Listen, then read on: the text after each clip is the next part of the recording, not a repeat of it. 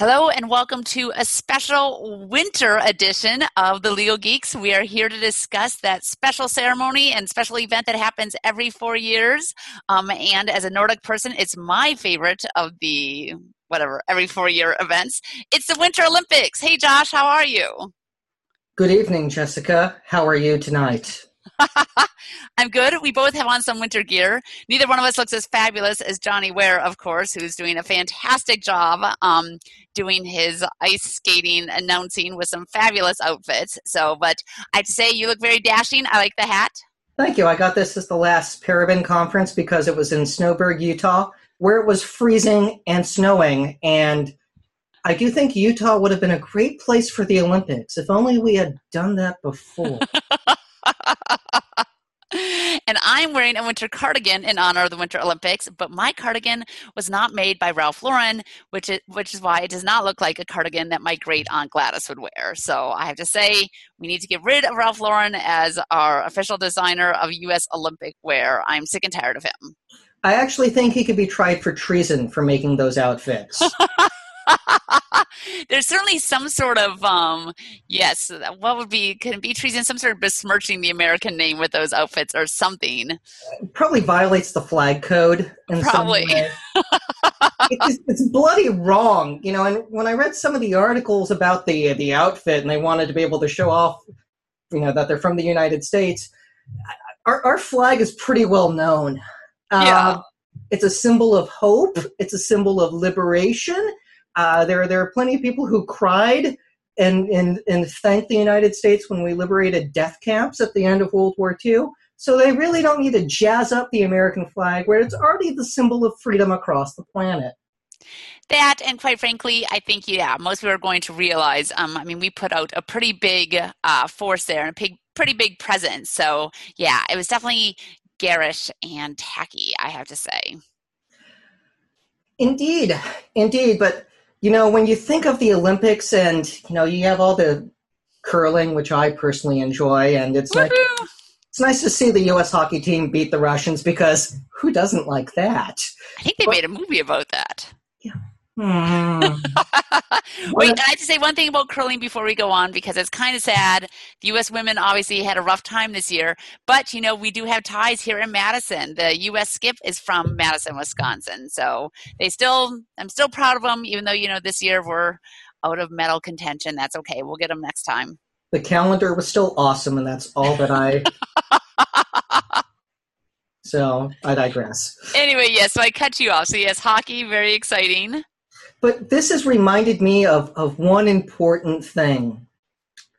Uh, Putin's still a member of the KGB, so it's it's pretty pretty evil. Some of the stuff that they've and just wacky. Some of the stuff that they've done. Well, yes, the Russian Olympics, and I watched the opening ceremonies, which I thought, um, you know, weren't the best, but I thought there was some neat stuff there. Um, obviously, it's tough. They have a tough history. I mean, we all have things in our past that, you know, we don't want to dwell on at Olympic ceremonies. Um, obviously, some of the Russian things are more current and of course there is that whole odd coincidence and this is why i always root for like russian athletes and chinese athletes because i'm afraid if they don't perform well they're going to be in trouble. The guy who was in charge of the snowflake thing who ends up dead after the botched opening ceremony i'm like oh god this is why i get so nervous for these poor people in these countries. Now, now granted i do think the accidental stabbing story was uh, fabricated you know but i wouldn't be surprised if there's the accidental bear attack in his apartment. You know there's yes because you know Putin does care about accountability. Yes. And when you have that foreign ministers, you know, talking about video from the showers with people, you know, turning the the nozzles towards the, uh, you know, towards the walls, it's like, how would you know that? What, what do you, are there cameras in the bathrooms or the stalls that have two toilets in them? Weird. Yeah, the toilets, the two toilets in a bathroom thing, that actually really freaks me out. The um, yeah, the snooping. I have to say, it's kind of funny that they were really so blatant about admitting it. I don't know that anybody's really that surprised. Um, I don't know if Russia actually has an invasion of privacy kind of cause of action there. It's certainly not as against the government. I'm sure there's an expectation of the invasion of privacy. That's right. they have a long history of the, you know, flowers with the microphones in them, and just when you look at Putin and you look at his history, of course they're going to be doing that. He thinks the fall of the Soviet Union, which was an evil empire, was yes. the worst thing of the 20th century to happen. I disagree with that. And, you know, the happy days 1950s Russia seems to have ignored the vast majority of things that actually happened in Russia in the 1950s, from Stalin to Khrushchev to God knows how many people that they killed and sent to gulags. But hey, let's focus on the happy, unbelievable things with, you know, parades with nuclear missiles. But I digress because I'm not a fan. I know, and again, in all fairness, um, I do think that everybody, and you know, I've I've heard that uh, they talked about this a little bit after the opening ceremony. That look, everybody misses the good old days, right? Like, I mean, that's kind of the you know a human experience too. That once the horrible stuff does get past, you look back and you're like, you know, there were some bad things, but there were some nice things too. There was some certainty, some stability. We appreciate that. So that's kind of the weird quirks of human nature too, is that you are willing to be like, those were the good old days. Standing in line for toilet paper, food, fear of nuclear Armageddon. Yeah, the good old days. Hey, it's how the human mind works. You know, sure, they were able to get Sputnik up three days after that we test fired the first ICBM, the Snark missile. And sure, they had that going for them. And that did spur Eisenhower to go, enough is enough. And that was the largest educational advancement that we ever had in the United States was under Ike in that Woo. fear that the United States was falling behind in education. We could sure use a shot in the arm now uh, with our education system. So no, see, I'm, there's I'm, something to be said for a good Cold War enemy, right? Oh God, it, it's sure there was fear of the end of the human race and blowing up the planet, and that was completely not good. If we can only get that sense of urgency to take care of our country, to build freeways, to make things efficient, based upon an actual honest to God need, as opposed to the fear of God coming down and blowing up the planet, that would be a far better way for us to live. And this rabbit hair is really hot. So uh, yeah, that's warm for a reason, and I can hear you now. So. Yes. Well, speaking of Russians and Americans being kind of frenemies in some ways, I do think it's interesting that, you know, I don't know if this is a good thing or bad things, but at least some Russian and American judges may be able to work together because you know the whole ice dancing scandal that's going on right now. Which poor Canada, you know, 12 years ago they were the victim of a possible judging scandal in ice skating. Um, and yet again, now this time they may be the victim of a scandal, and it may be because the American and the Russian judges were working together. Now, of course, this is all speculation and conjecture, but I'm like, look at that. See, the Americans and Russians can work together sometimes. We have many times. It's it, it's fast. You know that entire defeating Nazi Germany thing. We are able to put aside a few differences. On that, that was really nice for a brief shiny moment. Yeah, yeah. Uh, even though there were other issues with that, but yes, when you th- look at the Russian people, were the most screwed over country during the 20th century. Stalin and the Soviet thugs that followed him killed somewhere between 25 million to 50 million of their own citizens. The exact number isn't known. And when you look at the pain that they endured, and when Glasnost, Glasnost kicked in, and we were able to defeat the evil empire, and we blew the peace dividend. You know, when you thinking back to Nixon's Beyond Peace, and you know that Gorbachev was hell bent to be the last communist as opposed to the first Russian Democrat, and we could have used the peace dividend and not having to have the buildup that we needed to face them to either buy all of their ICBMs and all their nuclear material or hell buy Siberia and inf- yeah. and give a real influx of cash. So we don't have nuclear weapons getting lost in the former Soviet Union bake sale of weapons to third parties um, that was the real chance for peace and the real things that we could have done in the early 90s. And both uh, Bush 41 and Clinton, I mean, they did their best, but we kind of blew it. Yeah. Because um, the American people react best to foreign policy when we feel fear. When we feel victory, we're unwilling to do the things necessary to win the peace. And it's it's a damn shame. It is. Again, I think that's probably human nature. I mean, let's face it, you know, it's much easier to sacrifice and do the hard things when you are motivated by fear. once things are easy, you're like, all right, well, now I can turn back to more self centered kind of issues. Yeah, and that is human nature, but we've caused long, larger problems by doing that. And True. So, uh, throughout the 90s, you know, throughout our college experience, you know, there was the fear of the starving Russian military missile commander selling a nuclear weapon to someone. And the ones that the, the nukes that they had go missing. You know, those are kind of disturbing. And you don't want to lose a nuclear weapon. So, No. but let's think about, you know, again, I was I'm like, wow, we've gotten pretty heavy here, Josh. this is the hmm. Winter Olympics. Let's go back to like poor John Daly and losing out on his skeleton medal and being so sad afterwards. That was very sad to see. It was, you know, and and Bob Costas and his eye infection. Oh, he's so cute and he's funny. Even all the references he made that first night dealing with the eye. I love Bob Costas. Yeah, that was that that was hard. It was like, dude, dude. Mm. Now, again, the U.S. hockey team. Let's see if we're able to take out Canada.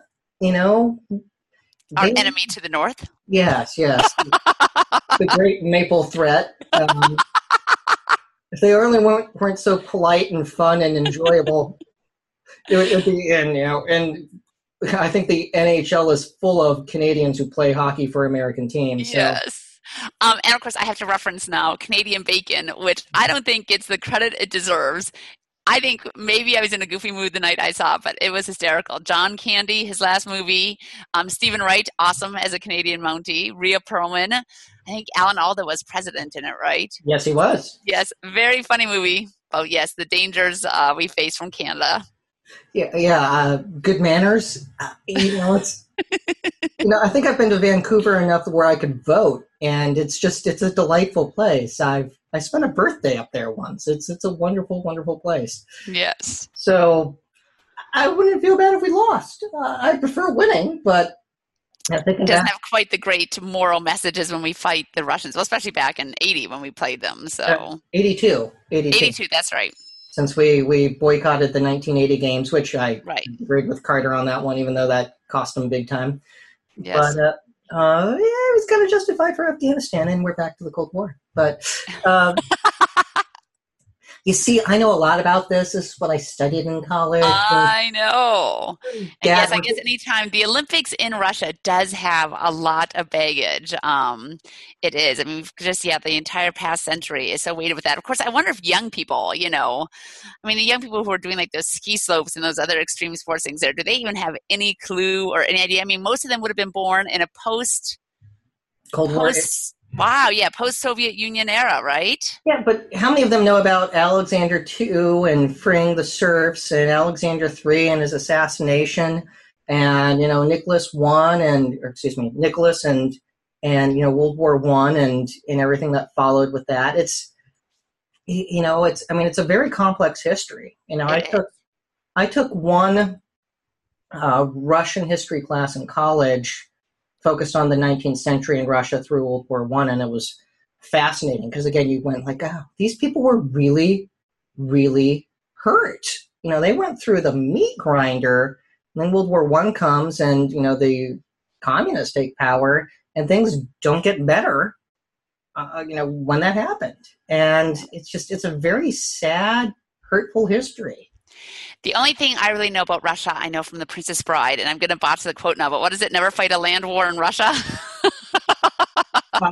Never fight a land war in Asia. So, oh, in Asia, fudge. But I thought it was because wasn't it about the whole winter that both the Nazis and Napoleon? You can't try to invade Russia in the winter, right? The Russian winter will defeat any army. Yeah, but the land war in Asia was also. Oh, yeah, I knew I was going to botch it. Darn it! yeah, we we've actually tried avoiding that one. That entire, other than Vietnam and Korea, but yeah, we've we've learned we don't want to do that ever. So No. yeah. So that So- being, Oh yes. what other parts of the games have you watched and enjoyed? I just say the figure skating is always fun. I always say I'm not going to watch it, and I do always get sucked into that. The ice dancing, I just can't do. I'm like, I'm sorry. I am especially back to World War II. Ever since I read Assault on Norway about the Norwegian commandos and their roles in um, defeating Hitler's ability to get heavy water to build the bomb. Um, ever since then, I've appreciated. Is it the Nordic combined where they do the cross country skiing and the shooting? I now like when that was the life of the Norwegian commandos, like they and Nazi soldiers cross country skiing and trying to shoot each other. I'm like, I now appreciate the history of that event. So and the significance. So that's a fun one to watch. How about you? Yeah, I, I'm going to stick with curling. So it's it, the Scottish blood boils in me strong, and the idea. Whatever. Of, I'm the one who's curled here, so you know. It's well, I was at a prior employer, and we were talking about legal tech New York and figuring out, hey, what's something fun that we could go do as opposed to just a regular party.